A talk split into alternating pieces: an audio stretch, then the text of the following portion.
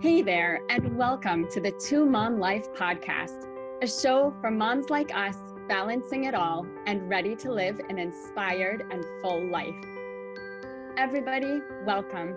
I'm your host, Jody Freed, mom of four, Jewish community professional, and mother's empowerment coach.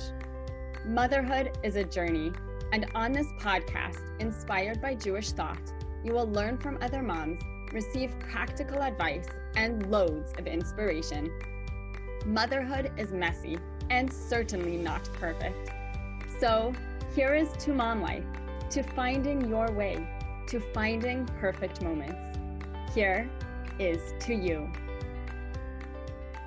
Hey there, welcome to the Two Mom Life podcast. I'm thrilled and so grateful to have you here. Thank you for joining me. I'm really excited about today's conversation we are airing an episode of Wednesday Wisdom, a series that I run in my Facebook group um, on anxiety, managing your anxiety and helping your children through theirs.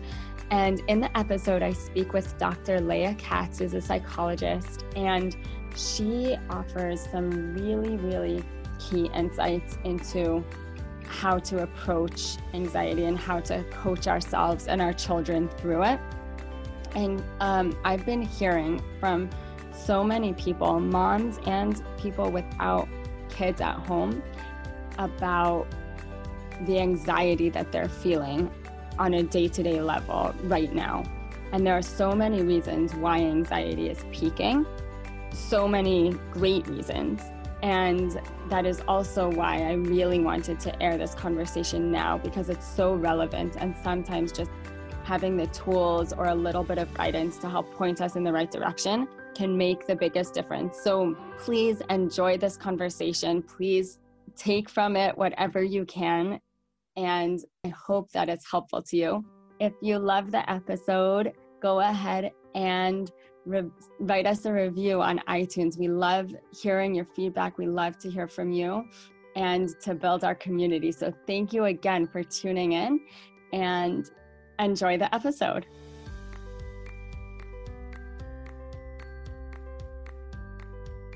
I'm so lucky to be here with Leah. So, Leah and I have been friends for a few years now. And, you know, recently our professional journeys kind of have been colliding more and more.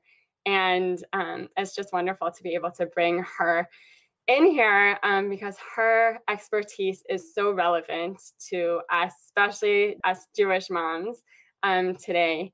I love to bring people together and the reason that I put on this series is to help us moms make that motherhood journey just a little bit easier because it's hard. It's beautiful and you know so rewarding and it can be really difficult so whatever we can do wherever we can get support there's no shame whatsoever in getting support getting the support we need and so that is why i love um, this series and i learn just alongside all of you so thanks for tuning in Dr. Leah Katz, who is speaking with me today about managing your own anxiety and helping your kids through theirs, is a psychologist. She works primarily with adolescents, so teens and adults. And she just has a lot of expertise in this area to help us um, manage. And I think there's so many factors at play um, in the world today. You know, in the midst of the pandemic, right? We're still in the midst of this crazy pandemic, which has been wreaking havoc on everybody for months now, like months. I don't know sometimes if I'm going crazy or not. How do I even tell? But aside from that, there's also, you know, it's Elul. It's the month of Elul. Rosh Hashanah is coming up. There's so much preparation. There's it's like a very stressful time in the Jewish calendar, as wonderful as it is. You know, we're atoning, we're you know, just going through all of this. So, Leah, thank you for joining me. I'm going to turn it over to you for a minute to introduce yourselves, let everybody know who you are, and and then we'll dive in. Great. Yeah, no, thank you so much, Jody, for having me here. I'm so excited to talk with you on this format, and I love everything that you're doing with your Jewish Mama mashup and and all. You know, it's just it's been amazing, and um, so I'm honored to be here. Thank you. And a little bit about myself. I'm a clinical psychologist, like you mentioned. Um, I'm from New York originally. We moved to Portland, Oregon six years ago to be closer to my husband's family. Um, and I've been working in clinical practice for, for many years now. Um, it's hard to believe time flies, but in New York, I was working at a group practice, and I'm working at a group practice here where I work mostly with teenage girls and women. Um, so that's kind of been my specialty, and I work with a lot of anxiety and depression. Mm-hmm. And you mentioned it's something you know that is I think has always been very present. Anxiety is the number one most diagnosed mental health issue, and now with COVID, it's exponentially more. So I'm so glad that we're talking about this, and I'm, I'm happy to be here. Thank you so much.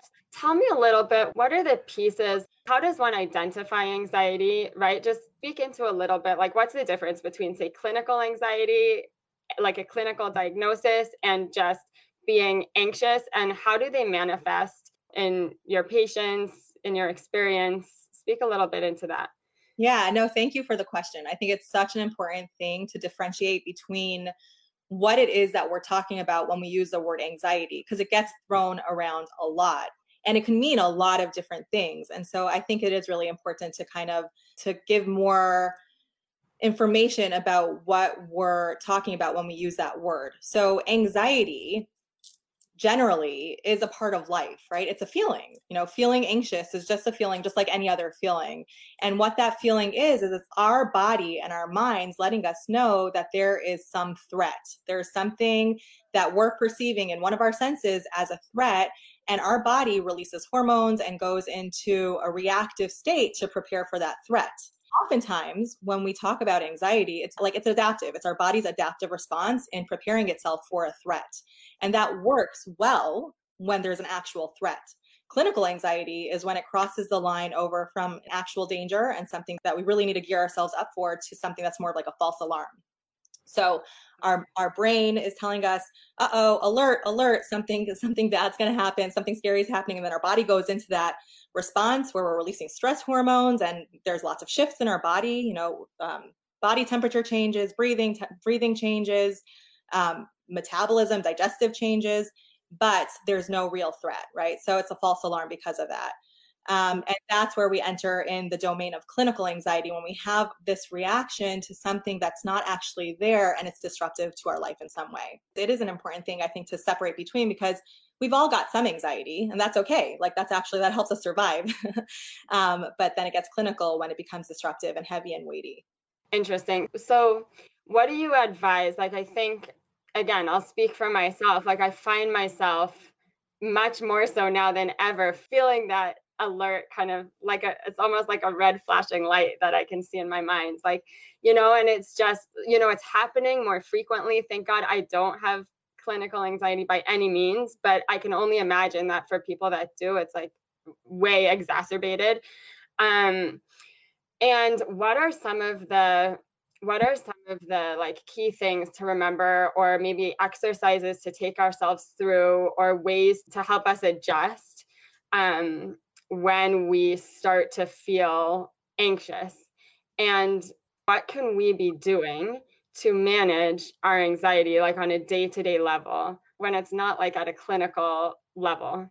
And so that's also a really really good question and something that i i like to say a lot in the therapy work that i do but also just in life is it all starts with awareness right? So if we could take that piece of increasing our own self-awareness tapping into what's happening for us to us in in each moment that we have we can do something with it. So it's surprising how how many of us and i know i i've been there and maybe you've been there and probably people listening can relate to this where we're anxious and it's you know we're talking now not about clinical anxiety but we're just we're anxious and we don't even know it. And then maybe we catch it like much later like my body's feeling really tense my shoulders are hurting me my jaw is so tight you know like i i've been anxious all this time and i didn't even realize it. So if we could rewind a little bit and press pause and learn to create more of this awareness of like what's happening to me right now, that piece can be so very powerful. So if we can slow down and learn to say, oh, wow, like my chest is tight right now, then we can do something about it. Right. And like that was kind of what your initial question was, I think. But I think like before we even answer that, it's like knowing that it's, it's happening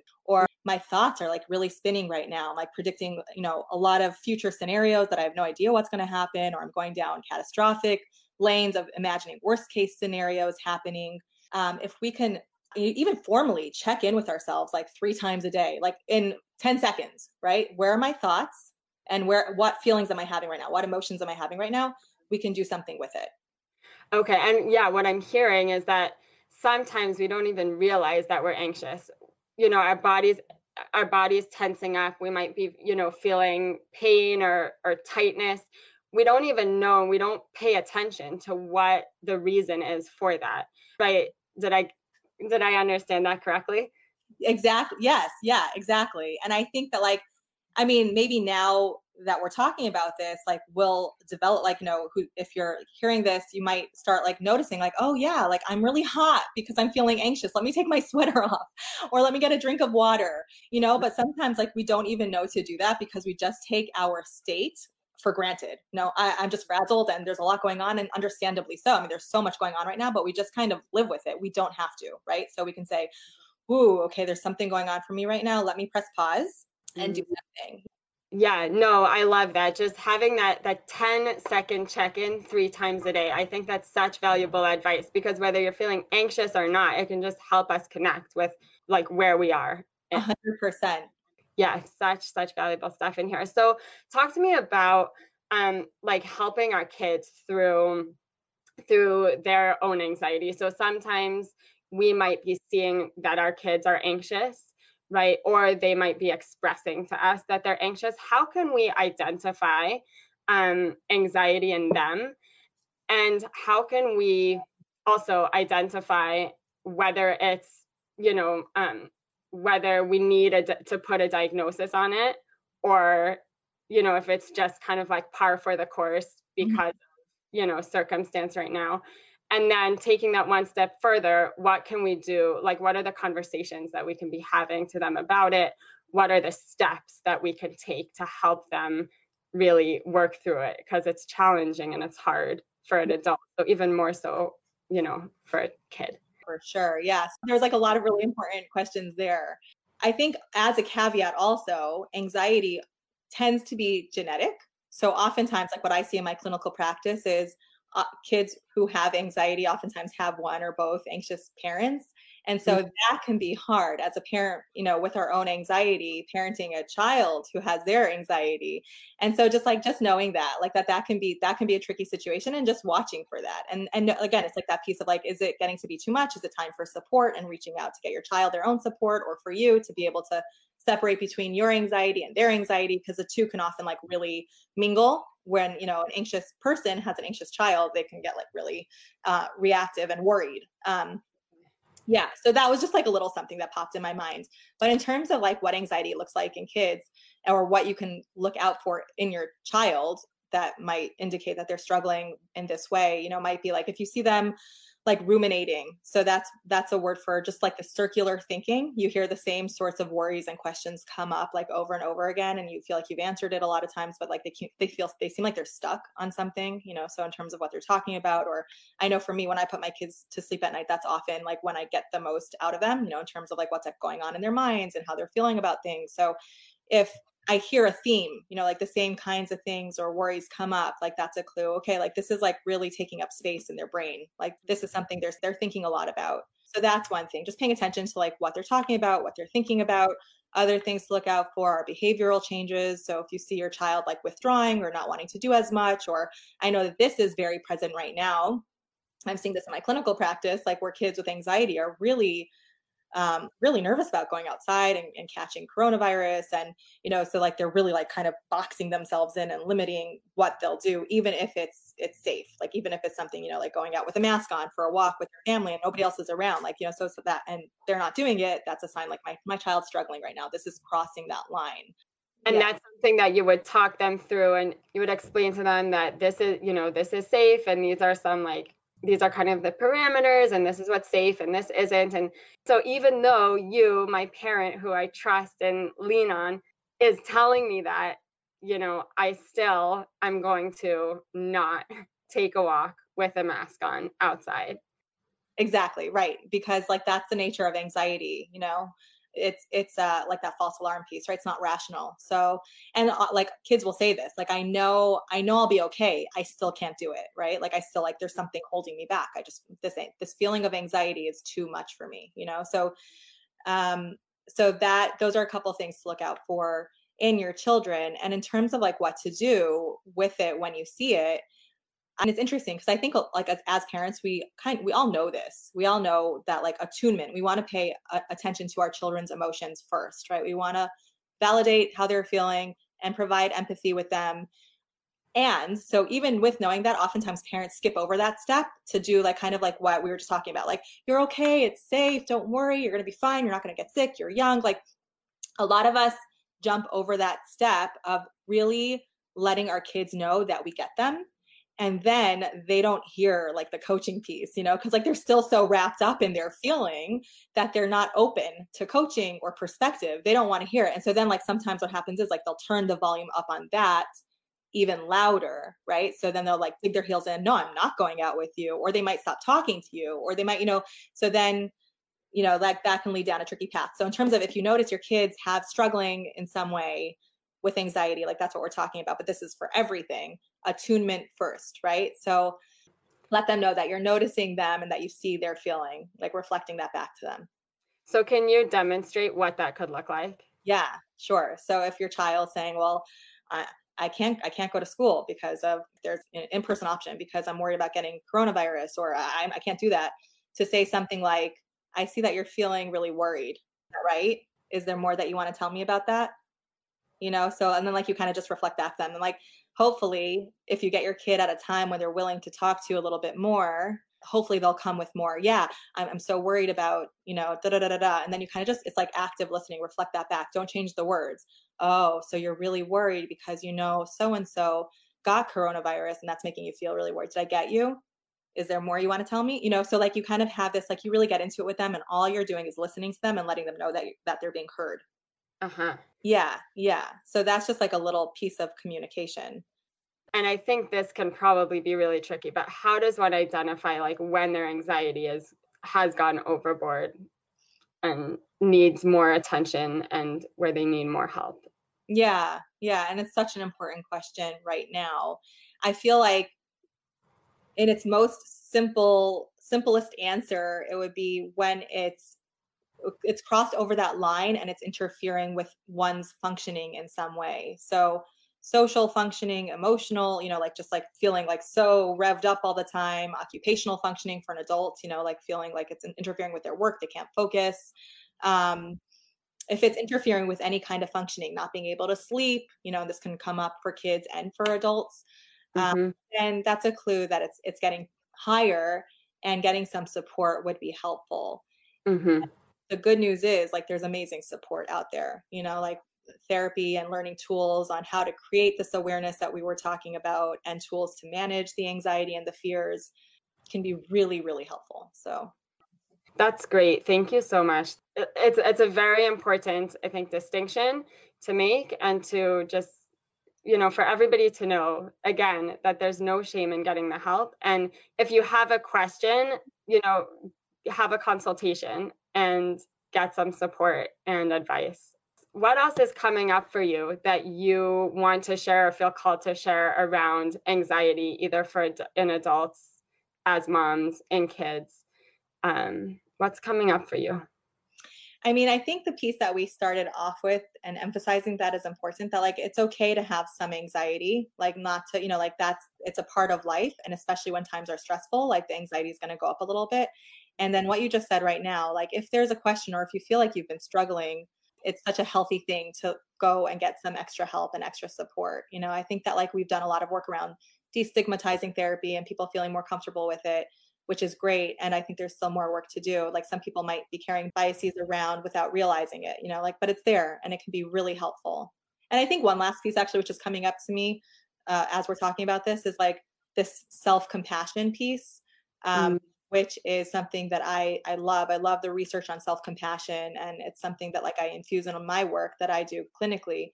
We always we always want to meet ourselves with self compassion, right? Like judging ourselves kindly, talking to ourselves kindly, being okay and embracing our feelings. And we really, really want to do that in times of stress. Like when everything is thrown off and it's okay to have hard days and it's okay to not be meeting deadlines and it's okay to be feeling anxious and, you know, like meeting ourselves with whatever whatever is presenting for us in that moment and like in a really kind way. Like a little tidbit it's from it's um it's from Kristin Neff's uh, self-compassion work but I, I just love it because it's such a nice way of framing it. It's a concrete thing to do. So when you're struggling asking like in your own mind thinking like well what would i tell a really good friend of mine who's struggling with this thing like with anxiety or with like how would i coach them? Like what would i tell them? And then you tell that to yourself you know and i think that's just like such a beautiful model of that Beautiful. That is really beautiful. And anybody who's been around in my community for a while knows that I'm huge on self-compassion. It's such an important piece of of just getting through life. Honestly, I see it, you know, so often just giving giving yourself that grace, giving yourself permission to mess up and being okay, you know, learning to be okay with it and saying nice things to yourself and you know however whether it's through affirmations or journaling or whatever but just you know I, and i think it speaks to the self-awareness piece that we opened up with recognizing where you're at mm-hmm. and how you're feeling you know kind of going from there and using that as a foundation to build off of and make yourself stronger. It's so beautiful. Yeah yeah. So thank you so much for joining us today. Now, everybody, I want you to know Leah has an amazing Instagram feed. She posts really um, just practical, helpful tips and quotes and strategies for, um, you know, like life that can just, you know, help us get through life one day at a time. I find them very, very inspirational and helpful. Um, so, Leah, can you tell us more about that and how and where people can find you? Sure. Yeah. Thank you. And thanks so much for saying that, you know, because like Instagram's a big world. And so you're not really sure like who's actually seeing what you're putting out there. And so that means a lot. And I and I love it. I love having that platform to share. A lot of what I talk about is mindfulness based and I talk about anxiety management, like kind of just things that stem out of that. Um, and my Instagram handle is at Dr. Leah Katz.